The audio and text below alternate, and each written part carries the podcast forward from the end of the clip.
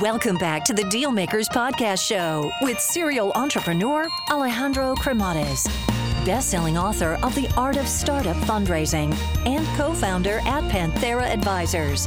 In this podcast, we ask our guests about their successful acquisitions and financing rounds. Hey guys, so just a quick overview here on Panthera Advisors, as I think it might be of value to you. So Panthera Advisors exists in order to help founders that are in the process of raising capital or get their company acquired. I actually started the company out of incredible frustration because during my entrepreneurial journey, which involved building, financing, scaling, and exiting companies, I could not find a resource that was founder-friendly. And I could not get the type of support that I was seeking. So as a result, I made a ton of mistakes along the way. So if you're looking to raise capital, or you are looking to get your company acquired, or just need some sound financial planning, and you're looking to get the best possible outcome in the shortest period of time, feel free to learn more by visiting us at pantheraadvisors.com, or just reach out directly and shoot me a note at alejandro@pantheraadvisors.com. Alrighty, hello everyone and welcome to the DealMaker Show. So today we have another founder from the Startup Nation, and I think that we're going to learn a lot, especially, he was for 13 years in the Army. So, you name it, when it comes to really understanding how to be with uncertainty, how to turn things around, how to find optimism, and possibility where others perhaps see problems. And he's definitely been at it.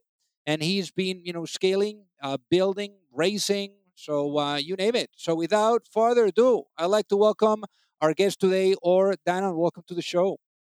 Alejandro, pleasure to be here. So originally born and raised in Israel. So how was life growing up there? Life in Israel, actually fantastic. It was pretty relaxed, as it always is in our country. I hear you. And was there anyone in your family, perhaps, that was also entrepreneurial, or how did you get that? That's a good question. I guess it's sort of a rebound. So, as you mentioned in the intro, I spent many years in a big organization. It kind of gave me the kick to see how it works at a place where it's not that big.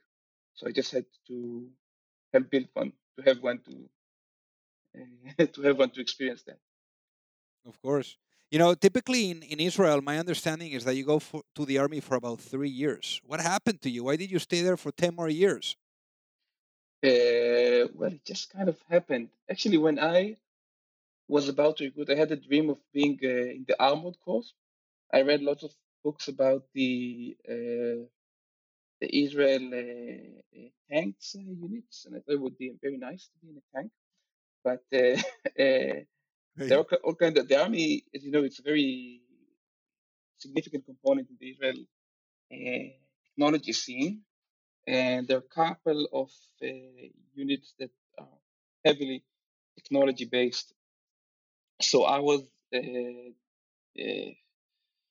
interviewed and recruited for a program called Talpiot, which is basically a 9 years deal. So you get 3 plus 6 for free. The first 3 years, you study physics and math at the Hebrew University, and in parallel, you do a very extensive set of military training, basic training. I think I'm a certified squad commander. You do tanks, parachuting, everything, and you learn about how the Army works, aircraft, intelligence, and so on. And afterwards, you're kind of graduates spread throughout the different military units, and I was positioned in the Israel intelligence. That's where I spent the next 10 years of my service in the Army. Instead, a little bit more than I have to. And I guess, what would you say that, because obviously I think that, as an entrepreneur, I'm sure that there's many lessons learned and many things that you took away from so many years in the Army, But I think that, what would you say are the top three things that you really took away, from the experience being in the Army, and how do you go about applying them, as you, build and scale a business? That's an interesting question. I think the first and foremost lesson that I learned is that the scale of opportunity or the scale of possibility of what you can do depends on what you allow to be done. The army in general is built on very, very young people that are doing world-class, top-notch activities. So it's very clear. The average age in most of the places is well below 30. On one hand, on the other hand, people are achieving amazing things. So it's not about whether you're young or old, but it's much more about how much you allow yourself to take responsibility. People like to say you take risk, but it's more important that you take responsibility, and the result of that responsibility, understand that you need to take risks to be able to accomplish what you need to accomplish. So this is one thing. Nothing is impossible. Nothing is impossible only if you believe it's impossible. And good talent and good spirit can make up for many, many things. Not on everything, but on many, many things. This is, I think, one lesson that was very, very clear from seeing how things work for years. This is one thing that was interesting, just for me to learn. So I guess, from 13 years, I guess that, obviously without going into classified, information or anything like that, but is there anything there that was like a crazy event that perhaps, you will tell your grandkids that maybe you can disclose?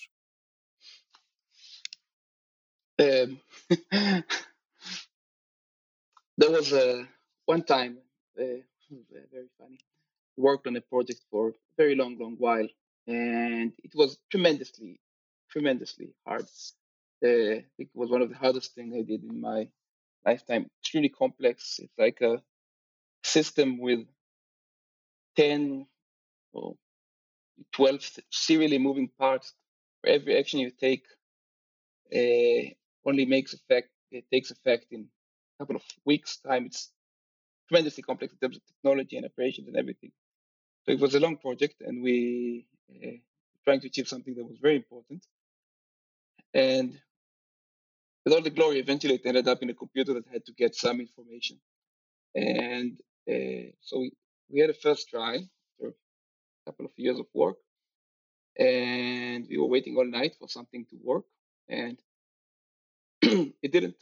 All the senior officers were there waiting to have an exciting moment. Okay, seems like nothing happened. Just go home. And after a few weeks' time, we had a second try. And this time, no senior officer came to waste the night on something that's probably not going to happen. And then in the middle of the night, one of my soldiers was in charge of sitting and being set in front of the computer. Says, "Oh, the computer crashed." And everybody was saying, that's a bad problem. That's a bad thing. It's a problem.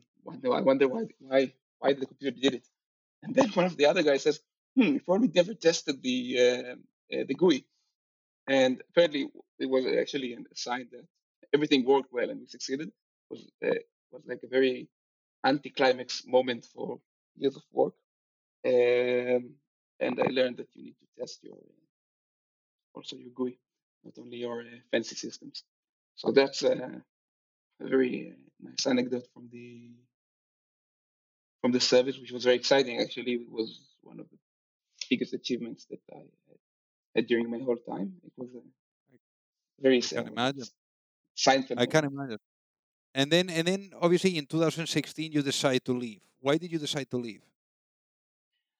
Yes, so that's related to you asked about what I learned. And I also learned that in big organizations, no matter what exciting things you're doing, it's very hard at some point when you're new to the organization, you're feeling that everything is dependent on you to make the impact.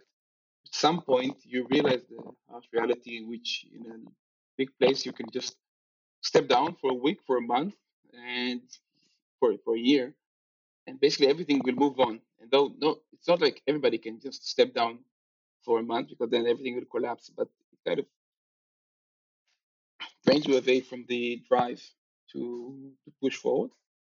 And I wanted to do something in a small place, somewhere where I can feel direct implications on my on the things that I'm doing well, and also on my failures.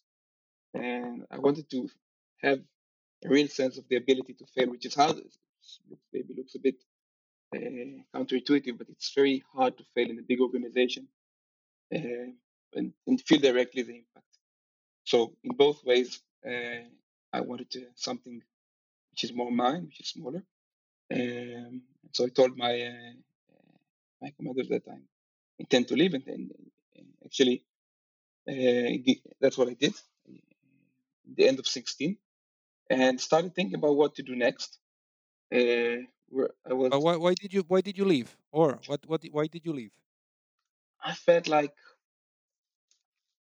I'm not getting excited from things that a normal person should be excited about, and very frustrated from things that you shouldn't be that frustrated about. And then I realized that I just had enough. I had enough, and I wanted to change. I wanted to change the biggest change that I could make without getting my wife upset. So I left the army and decided that I want to open a startup. I didn't really care, I must admit, at that point, what I want to do. I didn't have a dream of doing cybersecurity or fintech or semiconductor. That was not the issue. I just wanted to have this adventure. Okay. So then how did you go about it? I mean, obviously, you started coming up with concepts. I know that there was a really interesting, a story there as to how you came up with the idea. So tell us, how did you come up with this idea? Yeah, so at the beginning, I was working with one of the Rami 5, which was a commander of me in the army. And we were working on all kind of, I saw that you interviewed Tim Zisman few weeks ago, so I cannot say bad things about cybersecurity, but that was my field. That was less the position that I did was heavily related to cybersecurity. I had a relatively large team and a few projects in that area. So we wanted to do cybersecurity for IoT, or at least we thought about doing that. And don't get me wrong, I'm not saying it's not important, but for me it seemed very boring to do it. Since it was something that I basically felt that I know, and I don't see there's tremendous challenge. Not the tremendous challenge, but I didn't feel that I felt like I would not feel that challenge. So I was still the last weeks of my work in the army. I took a few weeks vacation, went traveling in the southwestern U.S. area on the Parks Ring, and when I came back, I set a meeting with Rami, and I wanted to tell him, Rami, it's not going to work. I want to do something different, so let's split. When I came to sit with him, he told me, "No, forget about that stupid idea of cybersecurity. That's boring. I have a really smart friend who has an idea about something really cool. That's called neural networks and artificial intelligence." And I said, "Okay, why not? Let's hear it." And that's when I met Avi, which became third co-founder and the CTO of the company. And he was then the CTO of Texas Instruments IoT division. And he told me about this deep learning neural networks, which were emerging then. Oh, that sounds cool. That sounds useful. And okay, so what do you want to do about it? He said, I need to build processors for deep learning. I didn't know anything about processors or deep learning, but it sounded cool. It sounded like there's a huge gap between what is desirable, what is achievable, and what is out there today that can be filled. And it was very clear, without knowing how we're going to do it, that in order to do it, you need to combine understanding of different disciplines, algorithms, of software engineering, and of hardware design. So it sounded like a good challenge, a good problem, a combination where you need very interesting. You probably need. We didn't know that at that point, but we thought it was quite probable. You need interesting technology on one hand, and there's great need on the other hand. So we switched from all the cyber ideas to this idea, and we joined Adal, which was the fourth co-founder, leading the business side of things. And we went to Zohar Zisapem, which is one of the leading figures in the Israeli high-tech industry, and specifically the startup scene, angel investor, and many, many companies in his past. And he said, okay, I'm not really sure I understand what you're trying to achieve, but it sounded interesting. And he put the seed money and appointed himself as the chairman of the company. That's how we got started. Very cool. So then how did you guys go about getting feedback to make sure that, that you were doing something that perhaps, like people, that it would address, a need in the market? Yeah, that was actually a really big challenge. When you're building a product that takes a few years, building a processor architecture is something that in reality, no matter how fast you are, takes its 2 or 3 years.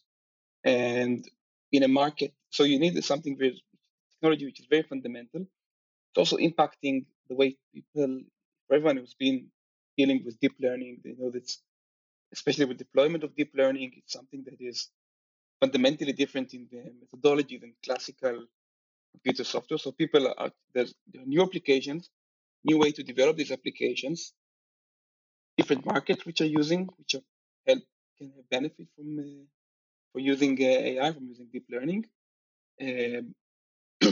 So it was quite a challenge. First, we had to pick our focus on what specific subcategory of this field we wanted to address. We chose to go on edge processing, which sounded to us more plausible than cloud. It was not that common view at that point in time. Now it's a much more common view in this field, but then it was kind of a bet. And afterwards, what I realized that we have to do is despite the complexity of technology, go as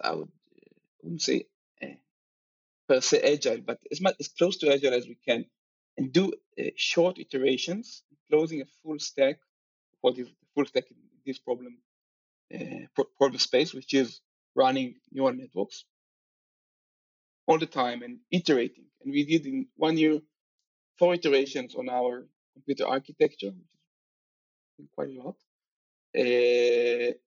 and started showing things to customers that were willing to listen. And so around 4 iterations, we came to, okay, this could be a product. And kind of did a gear shift and said, okay, now how do we make out of this a real process, or not just the technology, but rather a product? And actually, when we were working then, we had to find an industry that would be interested in what we're doing on one hand, and would be willing to work for the long term, not for the short term, which is usually not what startups seek to do. But that was our schedule. And if we would try to talk to someone who wanted a product like in 6 months, we were just irrelevant. They wouldn't want to talk to us. And that was actually a very good match with the auto industry, which was dire need for this kind of technology, still is dire need for this kind of technology. On one hand, on the other hand, they looked at time scales of 2-3 years, which was a good fit for us. So we started with the automotive industry, with a clear need for customers which were accepting and providing useful feedback. And from there, we expanded to other use cases, other needs. And as I said, the key point is to get constant feedback and iterate on your core technology and challenge your people to do it, no matter how complex the technology is. Got it. And in this case, I know that I wanted to ask you, how do you know, especially when you are getting this feedback and you're applying it and you're working on the execution, how do you know that you're working on the right type of stuff, on the right type of perhaps technology? To some extent, you have to be a believer. You don't, for the things that you know, things that are certain, it's already done in a market that is in the process of being enabled, emerging. So this is some things you just have to make a leap of faith and say, I believe the market will go in this direction. And you can, and you validate, try to validate this with customers. In many cases, they don't know where they will be 2 years from now in this new playing field of AI. So this is one side of things. And the other side of things is to provide customers with something that is meaningful as soon as possible and get feedback on that. That's a fundamental aspect of a very important aspect of the process.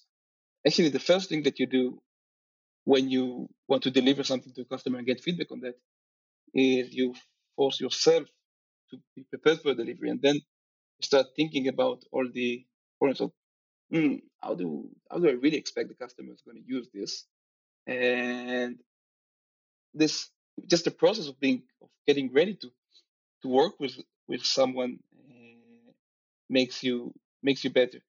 And it's really tempting in the deeper tech is, it's more tempting to avoid that and say, not everything is perfect. We don't want to talk to the customers yet. It's the technology that takes 3 or 4 years to mature. And I think let's not disturb the R&D with the things that we know that they're not working. And actually, I think you have to invest a significant amount of time on purpose to get feedback on the things that you know that are not working, because in the process, you will learn on 5 other things that you need to improve that you did not think about. And you will not wait 2 years and then find out that you should have started 2 years ago to work on the other fronts. Got it. So in your guys' case, for the people that are listening, so that they get it, what ended up being the business model of Hailo? Like, how do you guys make money? Yeah, so it's a good time maybe to give some words about the company. So Hailo is the category of what's described as a fabless chip companies, meaning we design processor chips, ASICs. We fabricate them in a silicon foundry in the Far East, where everybody basically is making their chips. So we don't own the factory, but we own the design. So we manufacture, we sell it to you. So you can say we're something like Intel. Or we hope to be something like Intel. So this is in terms of the product that we sell. The technology stack is one of aspects of course, the hardware, the design of the hardware itself, but the bigger part of it is actually the technology stack, which you already, most of the people in technology industry are used to ignore all that compilation stack, the build stack that makes programs run on the hardware. So all these kind of compilation technologies, these are things that we provide with the processor. And they're actually the way that our users interact with the product. Got it. So then, obviously, I know that in your case, you guys have raised quite a little bit in terms of funding. How much capital have you guys raised to date? Okay. We've raised $88 million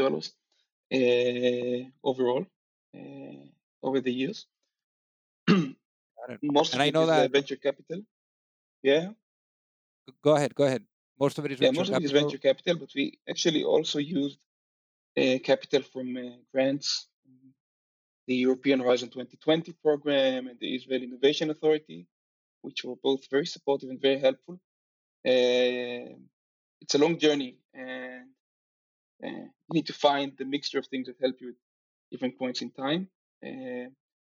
We recently announced our last round, our B round, which was led by our previous investors and joined by some of our customers, including Japan, NEC, which is a huge company in the field of video analytics and access control and public safety, and ABB, which is a very big industrial automation company based in Switzerland and Sweden. We were very, very happy to see that that customers are, it's really encouraging to see that your customers believe in the company in such a I would say, significant vote of confidence.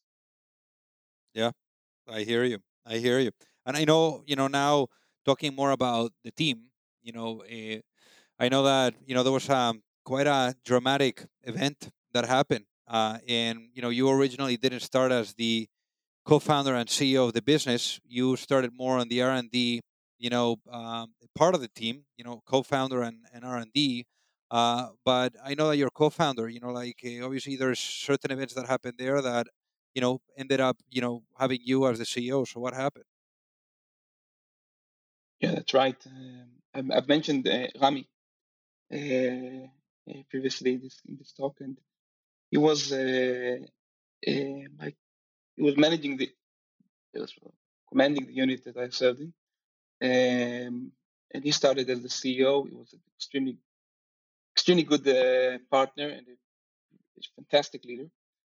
We 5 months after we started the company, it was summertime, and he was at the Mediterranean Sea. There were very strong currents. Swimming there, very nice weekend, but the Mediterranean can be very misleading in that sense. And he just got carried away with the currents and drowned. It was a complete shock. I was on vacation. I got a phone call from a shared friend and told him that you're mistaken. It cannot happen to Rami. I said no, it did happen. I remember the day after we were at Zohar Zisapem, the company's chairman. And it was after the seed. He was the main investor, sitting in his office, thinking, okay, what are we going to do? It was me and my two other co-founders, Avi and Adal. And the first instinct was, okay, we just need to find another Rami.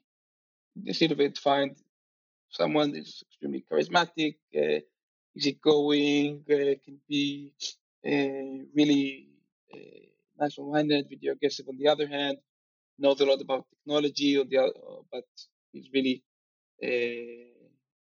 able to delegate the decisions and everything. Okay, we just need to find another person like him. And it was like the first thought afterwards. And we went afterwards to the company, the offices, for them, something like 15 people, I think. And we just said, okay, guys, we keep on working.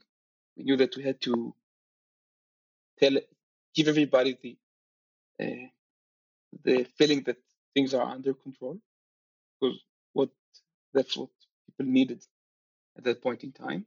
And of course, we let them encourage them to express their emotions and thoughts and everything. They're programmers; they don't show too many emotions, but from time to time they do. And after funeral and everything, started looking for a CEO.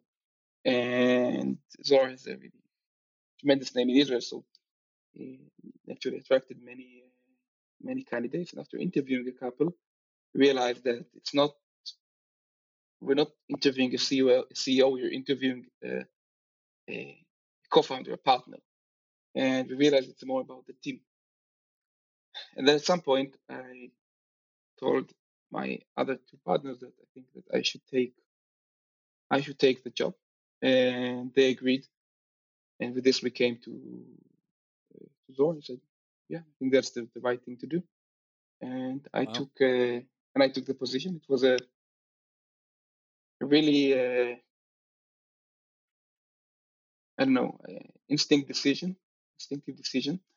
I had a very comfortable life, as a VP R&D. All you had to take care about is technology, which is very well behaved.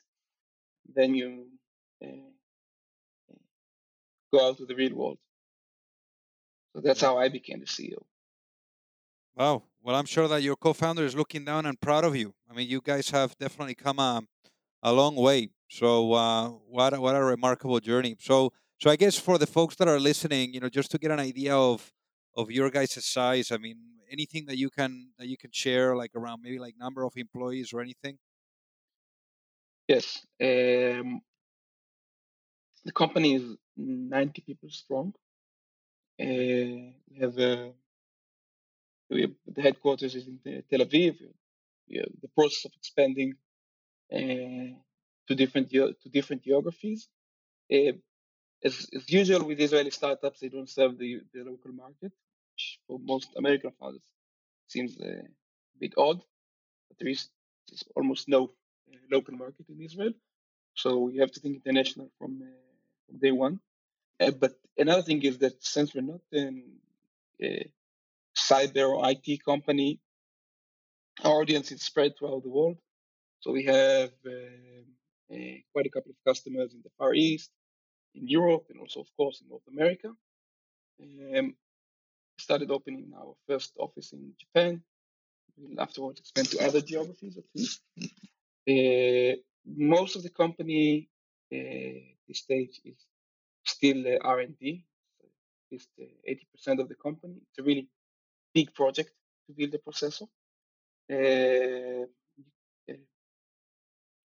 as we are moving towards from technology to product and productization, we're starting to look at the scale of things. So it's different from last year. We're working with a very few customers. These days we're working with a few dozens, and scaling up is interesting. Naturally, our customers are big companies. If you think of the automotive industry, or the big names that you know, and they're demanding and very skilled clientele. Got it. So I guess now, your journey as an entrepreneur, I mean, is remarkable. All the years that you spent in the Army. So I guess, one of the questions that I typically ask the guests that come on the show is, if you had the opportunity to go back in time and have a chat with your younger self, with that younger Orr that maybe was thinking about launching a startup, if you could go back in time and speak to yourself, knowing what you know now, what would be that one piece of business advice that you would give to yourself before launching a business, and why? First of all, I would not allow myself to talk to my younger self. That would be a disaster. But I think it's quite a trivial lesson. It's, but you still have to learn it with your own with the feet. Is the people that you choose to work with? There's no overstating the importance of the team that you're building. Every selection that I made of key personnel, and also to the employees, every good property that I was able, good character that I was able to get and be on my team, I've seen it multiplied by 1,000. Every problem that I've created by putting the wrong people at the wrong position was amplified, and everything is based on people. So think really, really carefully about who you're putting, who you in which position, who you're taking with you to the journey, and who you're saying, okay, no, this, sorry, but just won't work for both of us. So everything in the startup is based on the people that you take with you. Absolutely, and I love that, Or it's all about the people. For sure, and the people that you share the journey with. So, or for the folks that are listening, what is the best way for them to reach out and say hi? Just shoot me an email, or at hailo.ai. Feel free. Amazing. Well, Orr, thank you so much for being on the DealMaker Show today. Thank you, Alejandro. It was very nice. If you like the show, make sure that you hit that subscribe button. If you could leave a review as well, that would be fantastic. And if you got any value, either from this episode or from the show itself, share it with a friend. Perhaps they also appreciate it. So also remember that if you need any help, whether it is with your fundraising efforts or with selling your business, you can reach me at Alejandro@pantheraadvisors.com. You've reached the end of another episode of the DealMakers podcast. For free resources and materials, head over to alejandrocremades.com. Thank you for listening, and see you at the next episode.